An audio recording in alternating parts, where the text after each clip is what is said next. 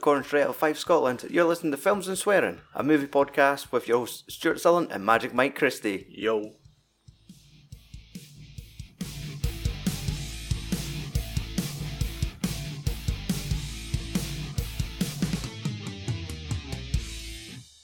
Welcome to episode 196.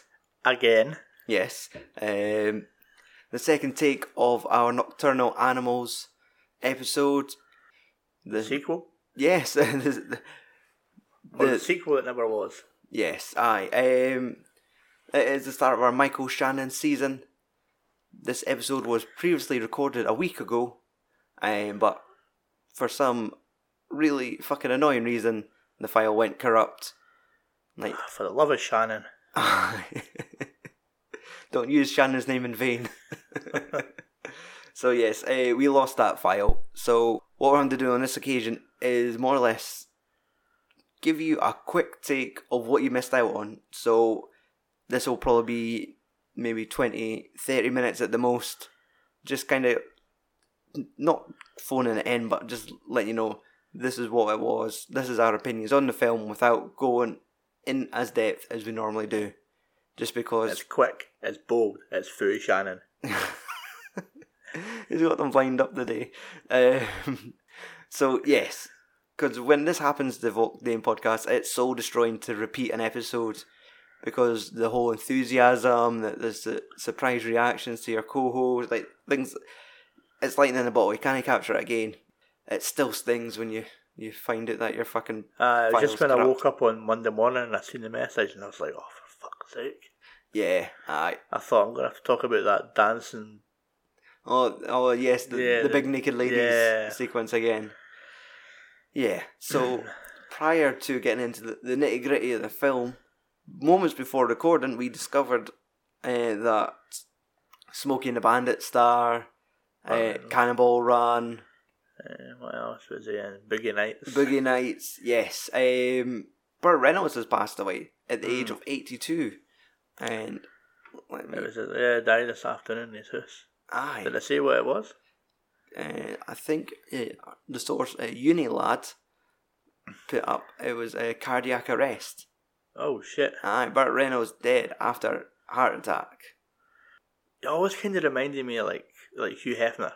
He was, eh, he was like that type of Like, character. he's, like Michael Douglas is kind of in that like that that group as well. Like hmm they just didn't fucking age. Yeah, and you still imagine them just acting like a fucking pimp, Yeah, just because it's, it it is a household name. This is one of the biggest names we've had yeah. this Probably, year. aye, this year, aye. Because last year it was fucking George Romero and Tobe Hooper and all that. Aye. No, that's it. My Facebook feed is now just folks sharing pictures of Smokey and the Bandit. I'm actually gonna do one right now. I, I don't know if you'll recognise it, but Let's see, let's go with the trusted news resource, uh, tmz.com. Let's see what they have to say. Ah, Burt Reynolds, dead at 82 after heart attack, never shot final role. yeah, and that's his That would have been Once Upon a Time. in Hollywood. Yes. Um, I'm actually struggling to find what I'm looking for, but do you remember him when he was in uh, Saints Row? Oh, the video game? No. Yeah, he had a role in Saints Row, and it's like the mayor or something like the, the city or whatever. Alright. And like, I think when you completed the game, if you were getting chased by the police or whatever, all you had to do was ring up old Bert on your phone, and your like stars would decrease. Aye. Aye, Get a wee help for Smokey and the Bandit. yeah. Pretty sure it was the same game that had like Hulk Hogan in it, and It was Keith David. Keith David and Roddy Piper was Saints Row Four because Yeah. you reenacted the whole They Live stuff, which Exactly. was fucking gold. Aye. I think Keith David was in all of them because he had Aye, a was. character, Aye, yeah. but then he started playing Keith David in it yeah, as well. aye. yeah. hmm Fuck, I'm just scrolling through some of the information here. Like, one of the, the biggest moments in his career was posing naked for Cosmo magazine in 1972. Like the bearskin rug that I think we've seen Uh, Deadpool recreate that pose Ah, yeah. in recent years.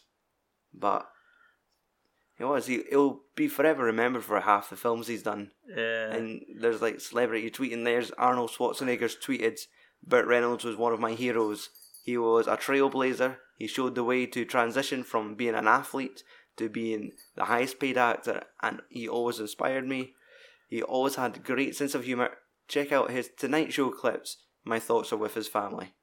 Aye, because he was a because he was an NFL player, eh, like a football player, Aye. and because I remember watching the original Mean Machine, Alright, aye. and then Vinnie Jones remade it, and then done the Adam Sandler one where Yes. uh, Reynolds was in it Reynolds again, was wasn't the, it? Oh, aye, he was like the old guy that was in it. Aye. So that's like he- he's been in a lot, and I think a lot of times towards the, let's I would say the second half of his career, he got away with just playing Burt Reynolds, Reynolds Aye, in like, films. and he was like he was always kind of like films that I remember him in as well. Like was always like R. Lee Ermey. It was always like military type roles, yeah. and uh, but I mean like, like Cannonball Run, Aye. fucking, like And I remember watching Smoking the Bandit a lot when I was wee, Yeah. especially like the first and second one. I think I must have had both of them on a tape. But let's see. because it was his partner was Dom DeLuise and uh, Cannonball Run. eh? Yes. Aye. Aye. What was it? Was he Captain? Uh, Oh, uh, it was like Captain Fantastic or something. yeah, I can't remember. But his filmography is his IMDb top four is Boogie Nights, Striptease, his yeah. Congressman, uh, Smoking Bandit, and Deliverance. Deliverance is one I've still never seen. He's fucking brilliant in Deliverance. I've still never seen it.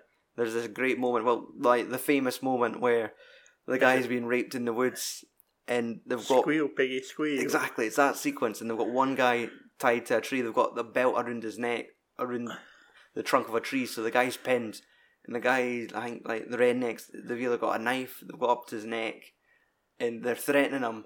And the camera's focused on them, and then it goes from the foreground to the background. And in the background, you just see Burt Reynolds standing there with a bow, like stretched, looking through the eyepiece, and then just lets go and fucking kills the dude. And it's like, Ah, Burt Reynolds was the fucking man in Deliverance. He saved the day. I've still not seen it. I've it's still never seen it. fucking definitely worth checking that out if it if it's still streaming because I caught it when it was on Now TV, but it was one of those things where it was about to go off the store, Alright. so I went out my way to w- watch it before. Yeah. But I guess we can only just say rest in peace, Burt Reynolds. Yeah. Didn't have any fucking beers for this. This was unprepared. Fucking damn it, bud. Damn it. Can we wait till next week? I can we couldn't can't even pour one out for our, our fallen homie. Time to hang up the old cowboy hat. Yeah. Right, well, let's get on with what we're. Yes, so Because he paid to do it, but we're not paid to do this. Let's have a wee look. So, with this being Michael Shannon season, we started the episode last week by talking about when we first noticed Michael Shannon in film. And for myself, I first noticed him and like and learned the name Michael Shannon through watching uh, Boardwalk Empire. yeah. He had a significant role in the first few seasons of that. Uh, Mike, what was the first time you'd seen him? Uh, Bad Boys 3. Two. Two. Sorry, two. Aye. In the future.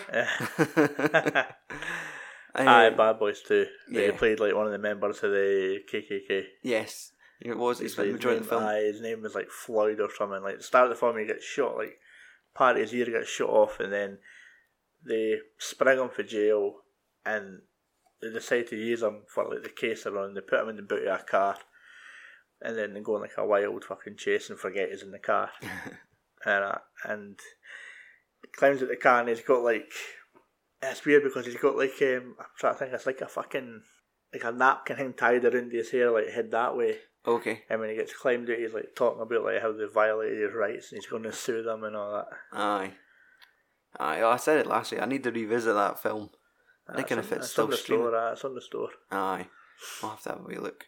Um, so, Nocturnal Animals from director Tom Ford, who we recognise is a, a, primarily a fashion designer, turned director. His first directing credit was A Single Man, film starring Colin Firth, Julianne Moore, and Nicholas Holtz. The cast of Nocturnal Animals features Amy Adams as Susan Morrow, Jake Gyllenhaal as Tony Hastings, at slash Edward Sheffield, Michael Shannon as Bobby Andes. Aaron Taylor Johnson as Ray Marcus. Isla Fisher as Laura Hastings. Uh, Armie Hammer is Hutton Morrow. Laura Linney's in there. Michael Sheen's in there. So, Mike, what was the plot to Nocturnal Animals? An art gallery owner receives a manuscript from her ex husband from like the past 20 years, and basically it's like a way of like reconnecting with her. And basically, it's a story within a story. Yes, definitely.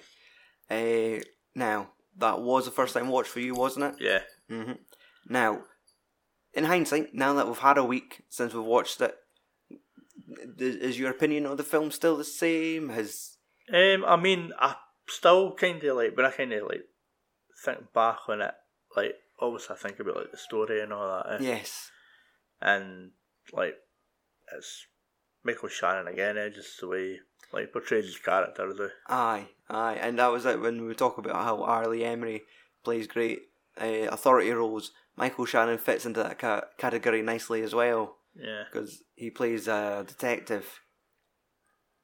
Aye, I've seen the film a few times. yeah, before, and it, it's a decent watch. I've I realised now I have the same opinion of this film as I do with uh, Stanley Kubrick's two thousand one: A Space Odyssey. Hmm.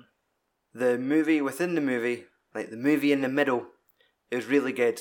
The rest of it I could probably do without, yeah, which is really surprising that I could find that there's two films that fit in this category now. Um, but yeah. I'm the same. I think if I was to ever watch it again, like if it was on TV, I'd probably hope that it starts like just when she gets the book and she's Yes. reading it. Aye, and the reason we're saying that is because the first five minutes of this film is big naked dancing ladies in slow motion.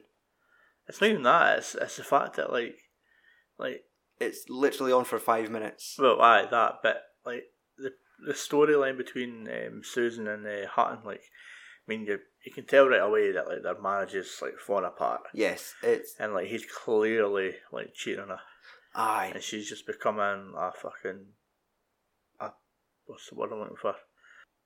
um, I mean, she just seems to be just draining her life from Aye. things. She just Yeah, she seems better, and everything around her. As we we all said, like there's total like a color tone thing going on. Like all her scenes are bleak, drab, grey, and you're just thinking, Christ, it looks like she's just spoiled everything she's had. Like she's had all these great things, but she's managed to ruin it all. And then hmm. when you get the story from the ex-husband, it it's just a more brutal way of how he felt in the relationship. yeah, But that movie within the movie is like a really fucking tense drama. yeah, We were discussing who stole the film, and I thought it was like a tug of war between Jake Gyllenhaal and Aaron Taylor Johnson because both of them showed fucking incredible amounts of like intensity.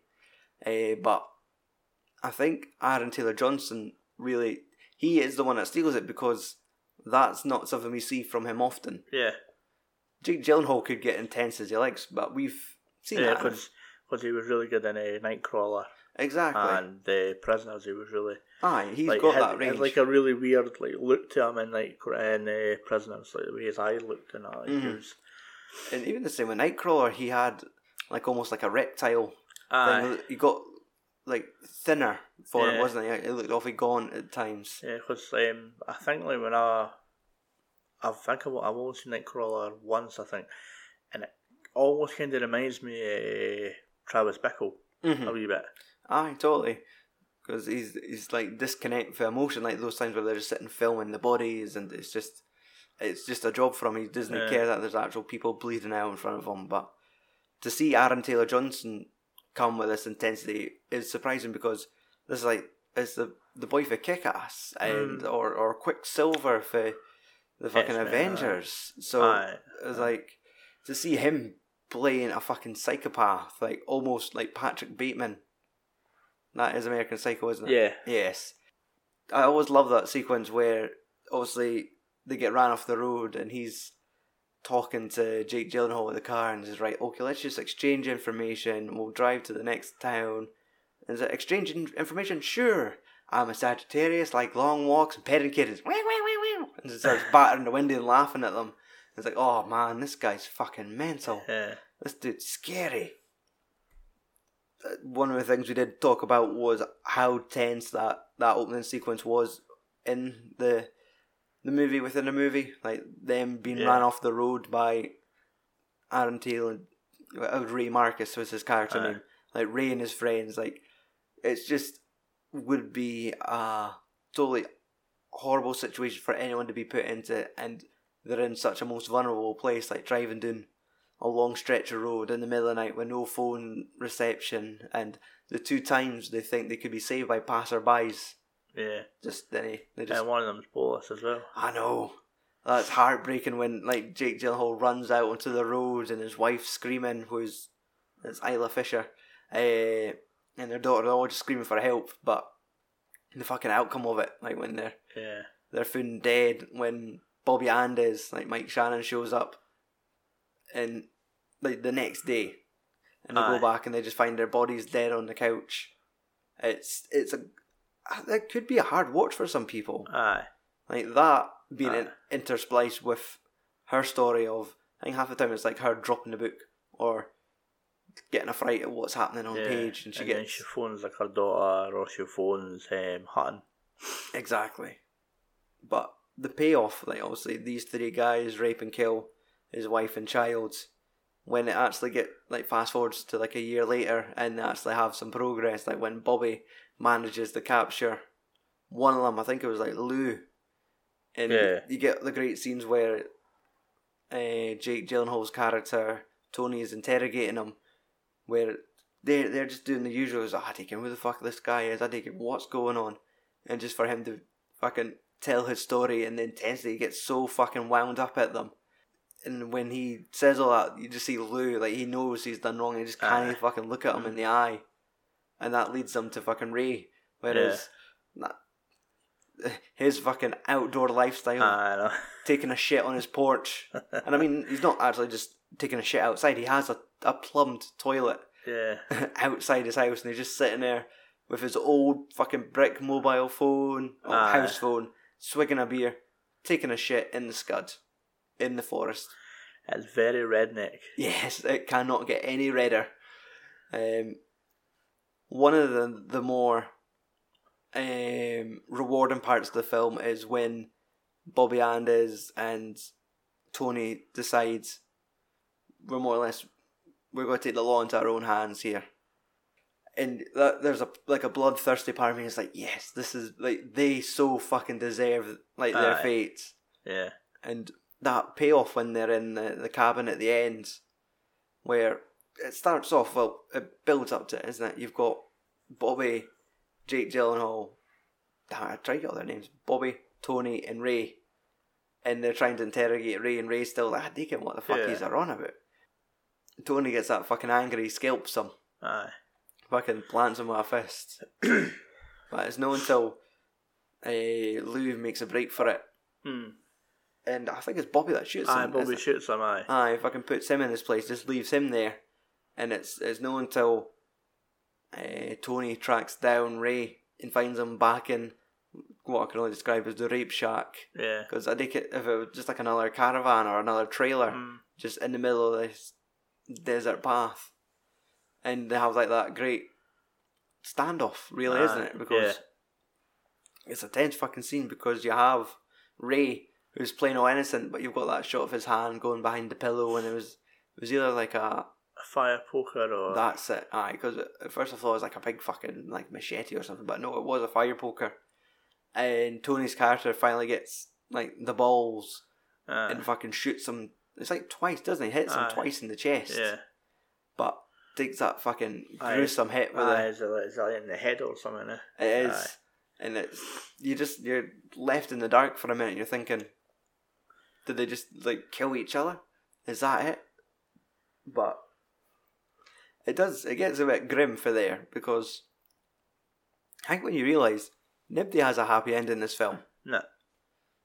Bobby died of cancer. Yeah, dying of cancer, aye. Lou got shot, died at back. Ray's shot dead. Tony, whilst he's alive, he's fucking blind. It looked like half his face had turned black after being hit with that poker. Yeah. Um, and when he goes to signal the police, he ends up shooting himself. because we talked about how because at first when I watched it, I thought it was like I thought he got shot for like somebody in the distance, but obviously it wasn't. It, it was him. He falls onto his he gun. stum- aye, stumbles out of step. But we talked about how it's like um, with like, the blow at the head. Yeah, it triggers like a brain hemorrhage, so he's not quite because he's clearly blind. You see him falling out, tripping over the body, and but he's that he's fucked. He's done anyway, so he's running on empty. So in the Wikipedia ex- explanation, the reason he was firing his gun was to attract the attention of the police to come find him. But upon firing the gun for a second time is when he falls and shoots himself. Hmm.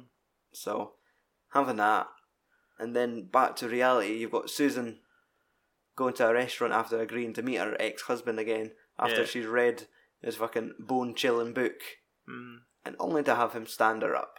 Yeah, and it's kind of almost like like like she deserved it for Being a cunt. because I think now that we'll also have a time to like kind of like dissect it and like think about it as well was um like she probably realizes that she shouldn't have split up with and I Ah. mean He Like, had this great story in him. yeah and I Mm. mean it was such a fucking horrible way for him to find out Ah. that she was cheating on him with Hutton and then found him like standing like in the Oh, they're sitting in the car park of like an abortion clinic yeah with fucking Armie Hammer sitting consoling her as he's standing outside in the rain. It's like, oh, this feels like a an eighties fucking teen romance. Like Yeah. in the rain, she's sitting in the car with a more handsome man with his arm around her, just after like convincing her to get the abortion of most likely fucking Jake Gyllenhaal's child. I was expecting fucking Chris Columbus to walk in with his fucking wee board and be like take two That was kind of our our brief reaction to the film. Our our Yeah. overall. Was there anything that you've you want to put in there before we continue? Um, nah, not really, because I think we talked about like if if they made a second film, it would just be her sitting in the restaurant for the entire film, Ah, like it, waiting. it like, would just be one of those fucking experimental. yeah, it's like uh, her like the first hour. I can have like my, my third like glass of wine, and then it's like her, and it's a time lapse, and it's like her son was like, oh hey, my my my fortieth glass of wine, yeah. and then starts like fucking bad mouthing the waiter and all that. Everyone's leaving, and we just imagine Jake Gyllenhaal's character sitting in the background Yeah. with like the, the black face, just sitting there. Because I, because I'm sure I said this, I'm sure I said last week that I kind of at first thought that maybe Edward Oh, and Tony yes. were like were the same because like in one of the trivia notes was that like you never ever see Edward, Yes, in current time because we get Yeah. flashback sequences, yeah, and then when they first met, but we never get to see him uh, post breakup. Yeah, Like him standing in the rain was the last time you saw his character, yeah, uh, and that will be the last time she saw him. But no, we never got to see him post writing the novel. yeah. Do I go on to budget and box office? I'll fire out some numbers. To be honest, I can't even remember. Like I can't cleverly guess the numbers now after being told it last week. um, budget was sitting at twenty two and a half. Okay, million. Fucking failed domestically. Yes. It made only half its money. It was like ten point six mil, and then it made nineteen and a half foreign. So it only just made its money back. worldwide, aye. Mm. But that's it. Was, it was one of those. I can't remember the time where it really came out, but I do remember it receiving like some attention during like Oscar season Mm. because Aaron Taylor Johnson got nominated. Uh, I think he got a BAFTA or a Golden Globe. Michael Shannon got some nominations in a Jake Gyllenhaal. Uh, Um, I don't think Amy Adams would have got a lot because she was so fucking bleak in it, and it wasn't like enough. Like she just looked awfully miserable, and then just had a couple tumblers of whiskey at the end. yeah, It wasn't the biggest stretch for her. yeah, Um, trivia notes. yeah. I've got two. Two. I think my personal favourite trivia note was um, that Tom Ford personally groomed Aaron Taylor Johnson's facial hair. And very weird because let's think back. He did have big mutton chop sideburns. Uh, a bit of a mustache, and then he just had that fucking wiry redneck hair, just yeah, like just a guy that cooks crystal meth. That's it. Uh. He just looks. He does look like some kind of deliverance. Uh, the second one was um, Michael Shannon received a nomination for Best Supporting Actor, but he was the only person to receive that nomination that wasn't uh, in line for a Best Film nomination. Right. So everybody else that was in, no- in, in contention were all included in films that were nominated for Best Film. All right. Okay. Ah, I'm trying to think what that would have been. I know. Uh, too many other ends to think of. that would have been last year, so Oh, that would have been like Moonlight and La La Land La La and Land, stuff yes. like that. Aye. Yeah, because that's it. Nocturnal Animals was like the wee indie film that could, even though it never really made a big impact, but it was enough to get some attention. Yeah. All we need to do now is wrap up the show. I know it feels like, man, we've fucking cheated folk, but it's better than nothing. I Yeah. swear, this this short and very more or less what we were going for the first time around. Yeah. Um, so on episode 197 of the Films and Swear Movie Podcast, it is a double review. We will be talking about Midnight Special and The Shape of Water. Now, for yous listening at home, obviously you're listening at home. Well, you might not be at home. You might be on the bus, in the gym, exercising. no, didn't he? Um, episode 200 of Films and Swearing is nearly upon us. yeah. Now, we never mentioned this in the original podcast, but through the time and the way things were planned at the moment, this is the perfect time to tell you is that episode 200 of the Films and Swearing Movie Podcast is going to be Kurt Russell season. We're going to celebrate it in style. Obviously, when we do our seasons, we always like to kind of span across four, six, between four to six films uh, to make it like a proper season, like to cover enough of a person's catalogue of work. yeah. But we've we've got a tight schedule. We have we've got Michael Shannon in September, the now, Yeah. and then we've got like October right around the corner. So we're wanting to do like your your typical like a Halloween or a slasher serial killer season, something like that is in the books. But this one episode, Yeah. episode two hundred, we're going to deliver a full Kurt Russell season wrapped up in one podcast. Yeah. So there will be a minimum of six films covered. Yeah. It will be a, a rotating guest host. So the main show will be me and Mikey talking about the career of Kurt Russell. And as we go throughout the career, we'll be swapping seats. It will be um, like myself and Kenny uh, Kenneth Brosen from Podcast on Fire or, or Tom KW from Podcast on Fire. And as we're on the build up to episode 200, we will reveal the films one at a time as we go up. So this week, we will let you know that one of the films being discussed is.